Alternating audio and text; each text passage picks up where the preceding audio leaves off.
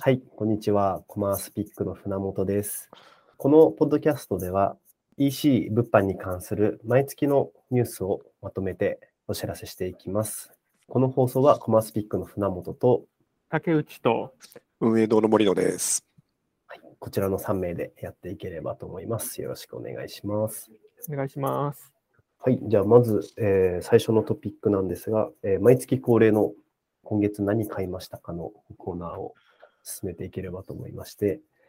じゃあ2022年3月、えー竹内さん、まず何を買いましたかね？コマースピックでも取材させていただいたんですけれども、はいフルーツギフト専門店、蝶結びさんで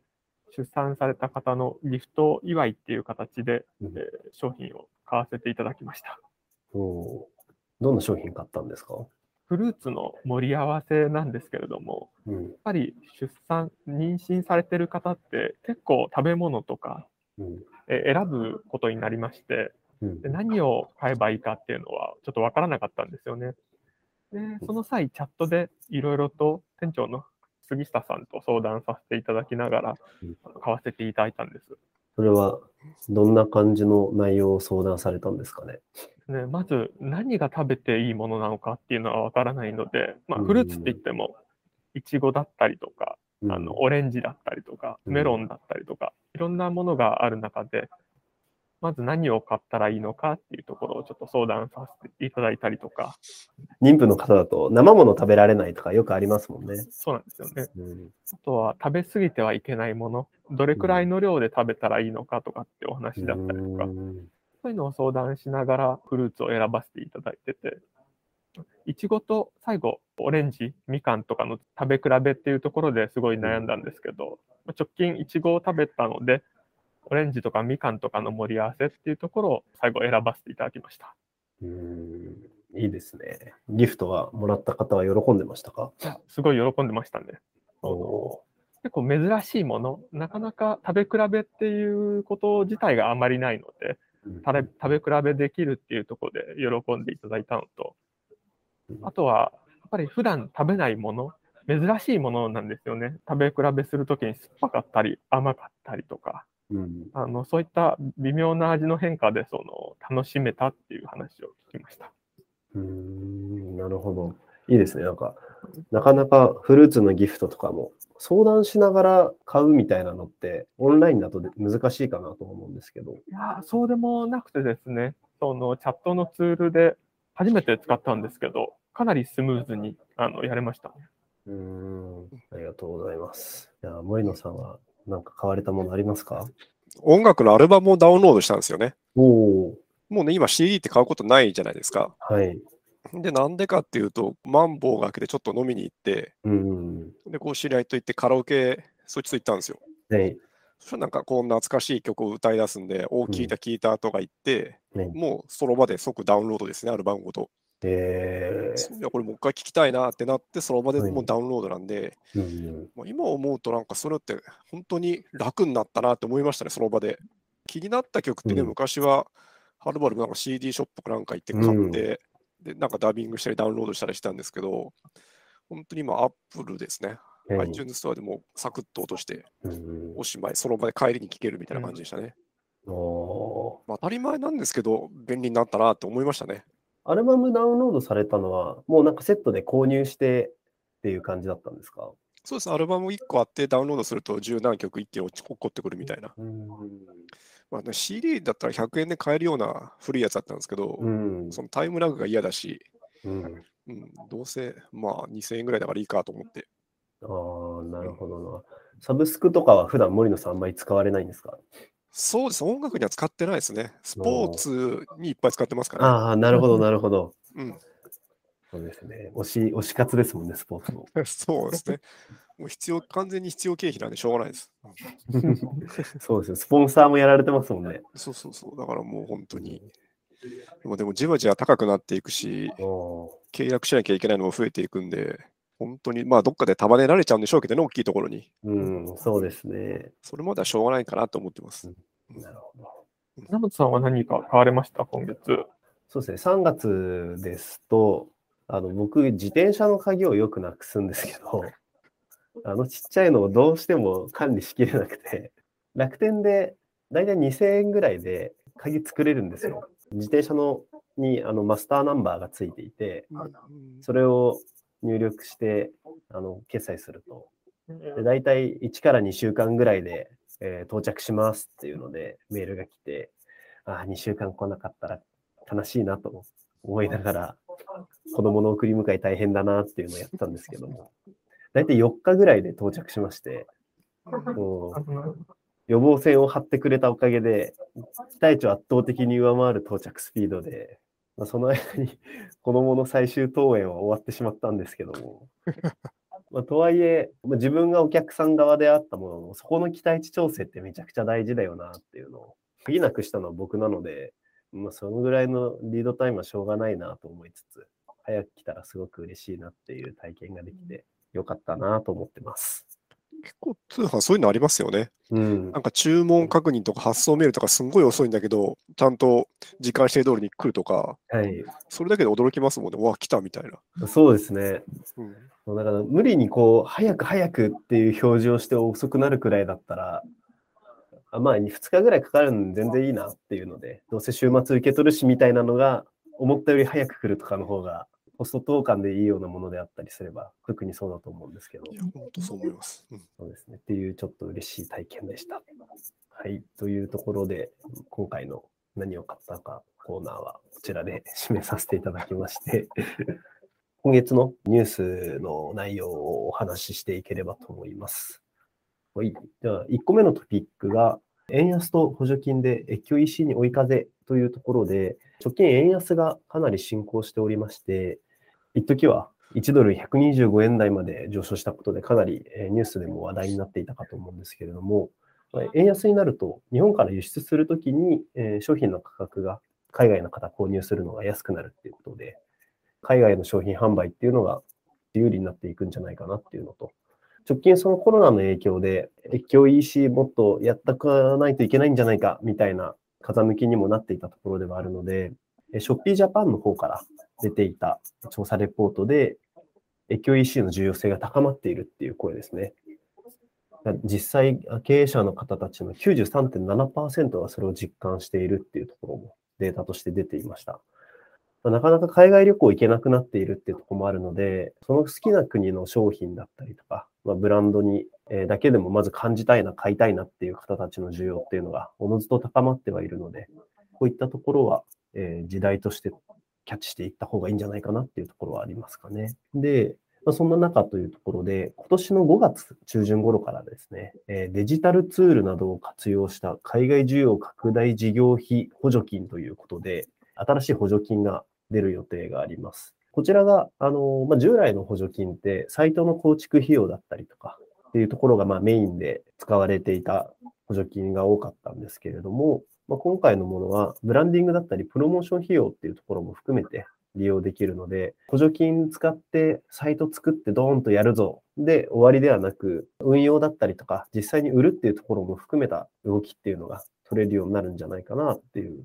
ピックですね。実際どうですかね、森野さんの方でもご支援されている企業様で、越境 EC とか、なんか動きが直近あった企業様とかってありそうですか？そうですね。越境 EC はもうだいぶ前からやってるところがあって、うん。は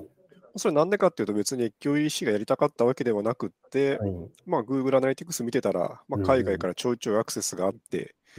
で、見てたらちゃんとページを見てるんで、うんこれは欲しい人来てるのかなと思ってやってみたっていう感じですね。うんうんで、まあ、海外でちょっとだけ広告出してみたら意外と反応はあるので。でこれはいいなと思ってたんですけども、まあはい、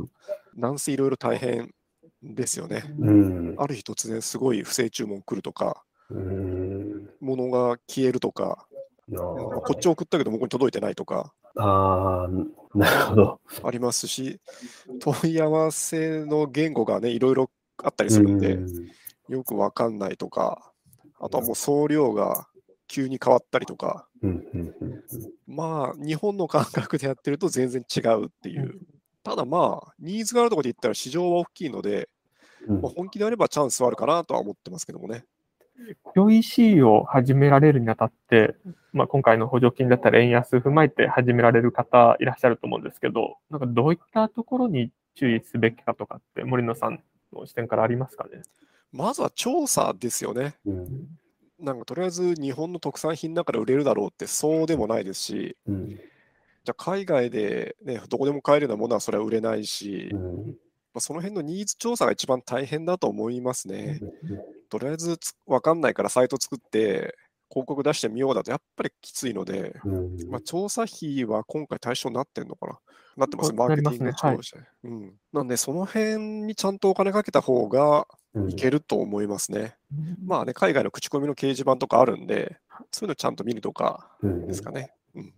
確かに。もう、日本でゼロから売り始めるのと同じ視点で頑張っていかないとなかなかそこは難しそうですよね。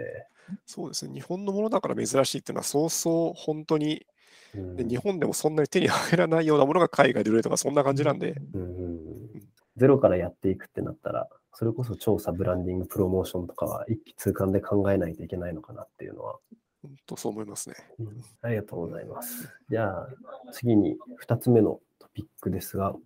えー Google Analytics ですね。ユニバーサルアナリティクスをサポート終了の発表と今後の対応というところで、Google Analytics の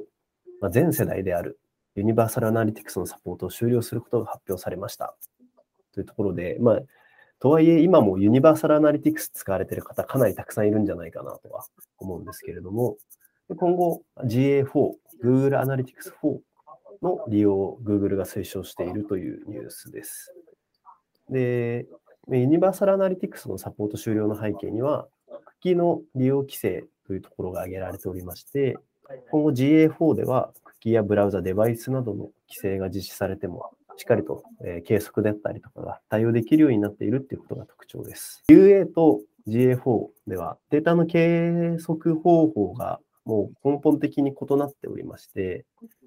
でレポート画面からあの数値や指標っていうところは変わってくるので、今 UA を利用している方はですね、GA4 の方でもしっかりと情報っていうのを貯めていった上で、来年の2023年7月に終わってしまうので、あの切り替えのタイミングには情報が取れているような状態、昨年の数字っていうのは確認できるような状態にしないといけないんじゃないでしょうかっていう話ですね。この点は、森野さん多分いろいろとコラムを寄稿いただいたりとか、動かれてらっしゃるかと思うんですけれども。これ実際 EC の人だと、うんまあ、ちゃんとゴリゴリ見てる人もいるんですけども、はいそうじゃない人もいっぱいいるんで、うんうんまあ、そうじゃない人は諦めるという手もあるかなと思ってて、ショッピファイだったらショッピファイの内部にもうついてるので、はいそれでもいいかと思うんですよね。うんまあ、なので、これを機に、このね、こういう計測をどこまでやるかっていうのを見直したらいいかなと思います。ああ、なるほど。はい。で、結局、まあ、広告、Google 広告とか出しちゃったり、他の広告出してると、その効果測定にはどうしてもいるんですけども、うんまあ、そこさえ賄えればいいってなれば、そんなに難しくはないツールなので、うんだからその辺ですね、もうなんとなく取れてたものが、自分が意図しないと取れなくなっちゃうので、まあ、しっかり考えてやるかやらないか決めてくださいという、そういうタイミングかなと思ってます。結局データ計測に関しては何を軸にして社内で判断するのかというところだと思うのでうん、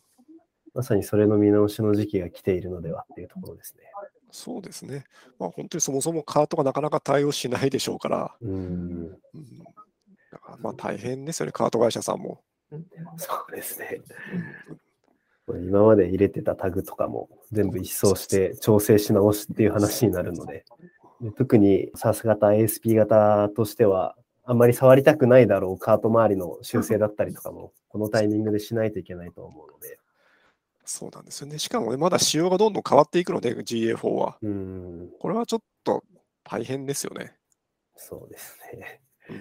うんなんか最低限、ここだけはなんか準備しておきたいとか、まあ分析活用するな、ここだけは見ておいた方がいいっていうのなんかあったりされますかね、森野さん。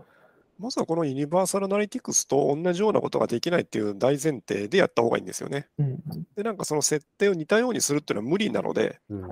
うなかったこととしてゼロから始めると多分楽です。あうん。無理に引き継ごうとすると本当無理なので、であとデータはもうなんかデータポータルとかなんか吐き出して、うん。そこで見るようにしないと、うん。管理画面ではもう見れないので、あと本当レポート画面作り込みすぎると仕様変更には耐えられないので、うん。本当にシンプルな作りにしとかないと、管理コストばっかりかかって売り上げ変わんないっていう状況になるんで、確かに。どんだけ Google アナリティクス見ても売り上げ変わんないので、その辺を考えた方がいいですよね。ねね、初めて、まあ、UA と GA4 をちょっと見比べたときにですね、なんでこんなに画面違うんだろうって思ったんですよね。うんでまあ、今回、維持化するにあたって、まあ、そもそも計測方法が違う。もっと言うと、単位も全部違ったりするっていう話を聞いたんで、それはレポート画面異なるなと思ったんで、本当に別物だとして認識して作っていかないと、UA をあのまんま GA4 に生かそうとすると、やっぱ無理がありますね、これは。うんうんできないですよね、根本から違うから。うん、GA4 触ってと思ったのは、よりユーザーの行動が可視化しやすくなってるなっていうところだと思うので、まあ、サイト内のその改善をするだったりとか、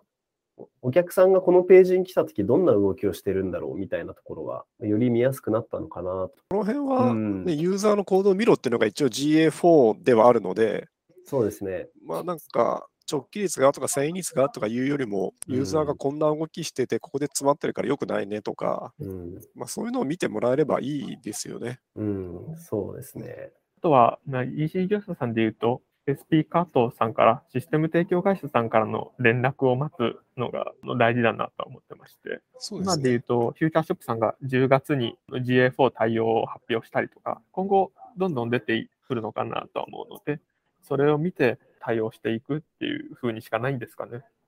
そうですね。それしかできないですね。ただ本当に何回も言うんですけど、売り上げ変わんないので、これ入れても。うん、うん、本当に他に力を突っ込んだ方がいいでしょうし、まあね、広告費たくさんかけてるところは効果測定しなきゃいけないかってあるんですけど、そうねまあ、。そうじゃないところはいいかなって思うのはありますね。うんうん、ねというところで、じゃあ、あまりバタバタしてもしょうがないので、まず入れられるところは入れる。入れられないところはカートさんの連絡を待つというところで。意外とやることはないです。そうですね。まあ、触れる環境あれば早めに触ってどんなもんかなっていうのを知るぐらいですかね。そうですね。ということで、まあ、今回はちょっと足早に2つのトピックをお話ししていったんですけれども、3月のインタビュー記事が全部でですね、7本あります。こちらも毎月恒例なんですが、今月の取材記事、何が一押しということをお伺いしていこうかなと思いまして、じゃあまず森野さん、お伺いしてもいいですか？はい。これはもう、あれですね。エースの北山さんのやつですね。うんはい。もう記事読んで、これ EC のコマンスピックさんだから EC の記事ってわかるんですけど、ねそうじゃないとこ、ビジネス的なところに載っても全然いけるような記事うんですよね。EC なんですけど、本当社内調整とかそういうことばっかりやってるっていう記事で、でも本当組織ってこんな風なんですよね。そうですね。ツール1個入れるためにもなんでとか言われるし、その割には売り上げ上げろって言われるし、うん。売り上げ欲しいから入れてるのになんで止めるんだみたいになってくるんですよね。うんでもそれ言ってても進まないんで、やっぱりこういうコミュニケーション取って信頼重ねながらっていうのは、本当に重要だなと思いますね。で、あとやっぱり、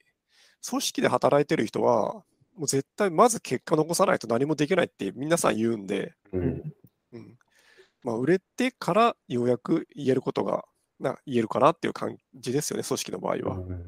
まあ、その辺は本当分かってほしいですね。テクニックの前にまず何度も言うから売らないとダメっていう、うんうん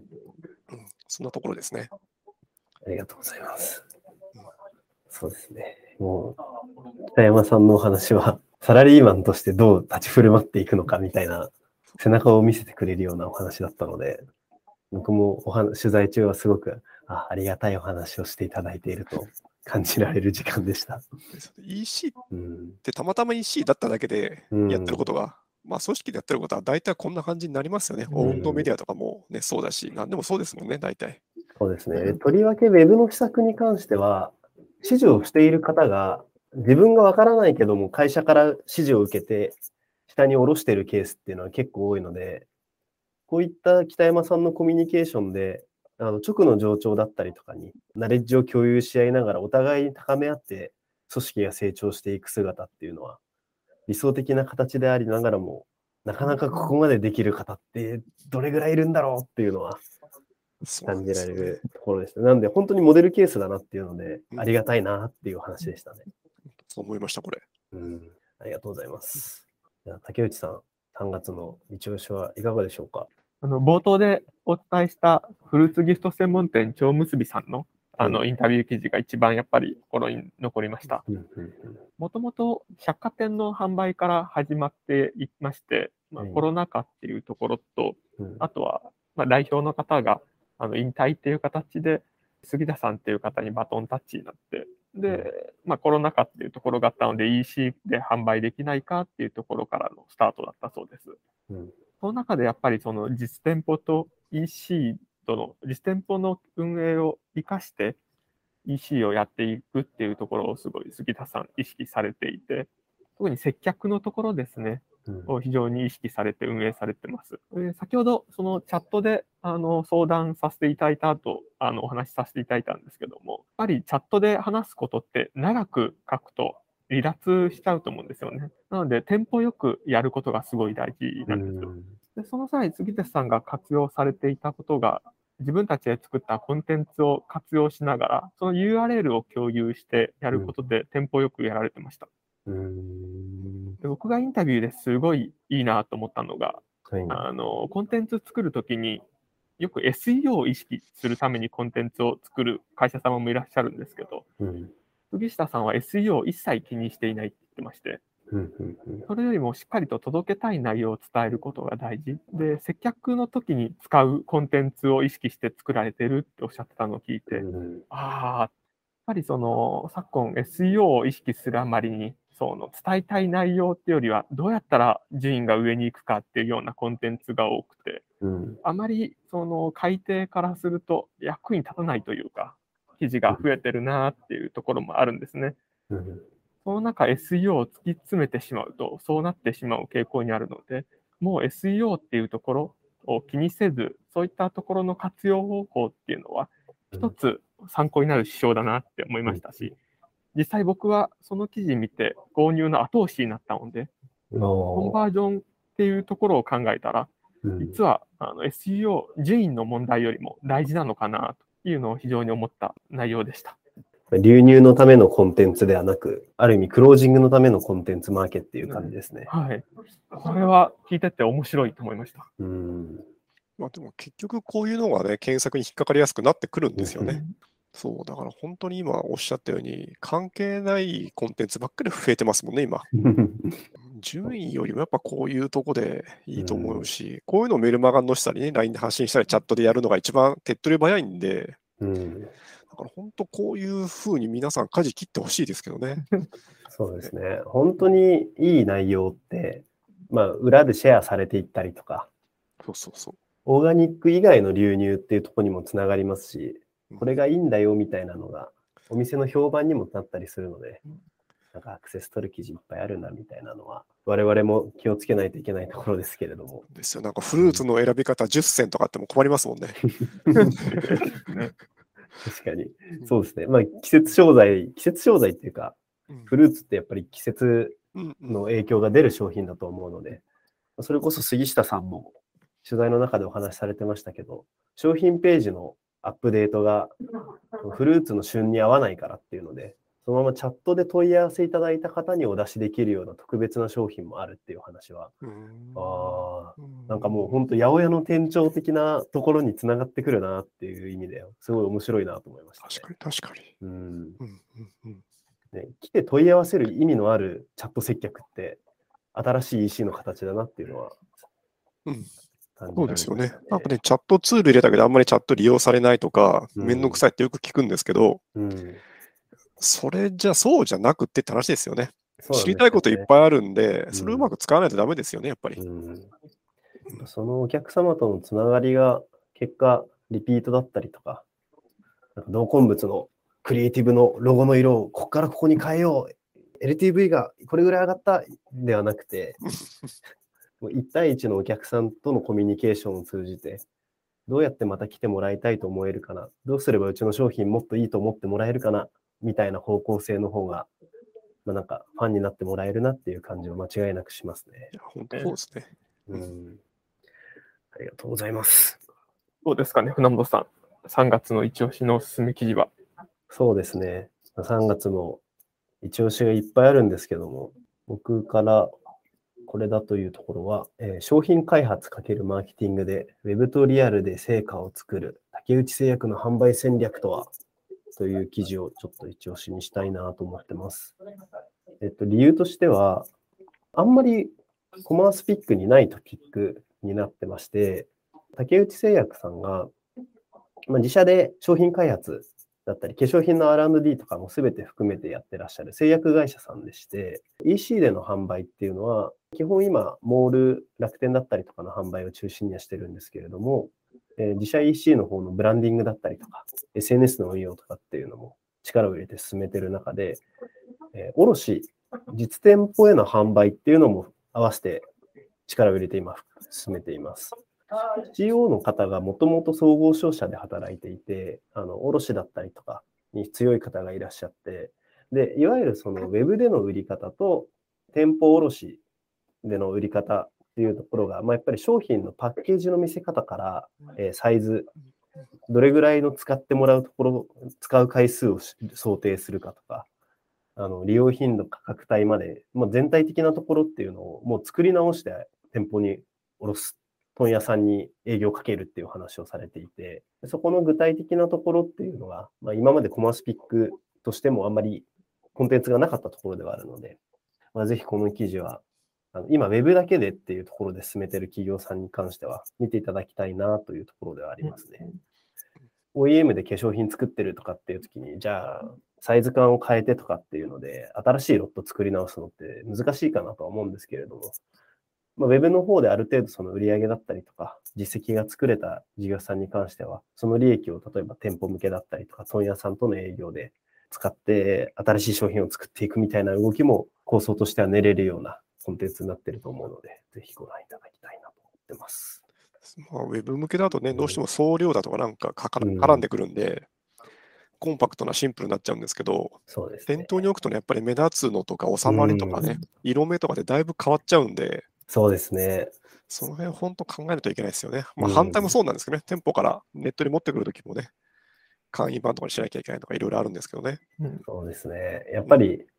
店頭の同じ競合になる商品の棚がどんな彩りになってるかとかいくらの価格帯になってるかとか、やっぱその辺しっかり見ておくのって、例えば楽天市場の検索結果を見るのと、ドラッグストアの棚を見るのって、同じ商品ジャンルでもまるで内容違うとは思うので、ただいざ当事者になってそれを売る側に回ってみると、買う側の目線でなかなか見れないんじゃないかなっていうところは、やっぱりあるので、その示唆に富んだ記事になっているかなと思います。うんうんそうですね。はい。というところで、2022年3月のニュースまとめは以上になりますが、最後に森野さん何かお話しすることはありありますか？まあ、年度代わりなんで、うん。まあ、新しい人が入ってなんだかんだ出入りがあると思いますし、はい。で、通販の業界ってバタバタしてるうちに連休が来て母の日が来るんで、うん。なんでその辺のノウハウがちゃんとノウハウ化されてて、マニュアル化とかされてて、綺麗に回るところはね、その辺うまく乗り切れるんですけど、はい。そうじゃないところは今からむちゃくちゃ忙しいんだろうなという気はしてます。そうですね。若手の方も学び苦しみの時期だとは思いますが、そうですね。うん。一回こうしっちゃかめっちゃかの経験しないと EC は分かんないと思うので、うん。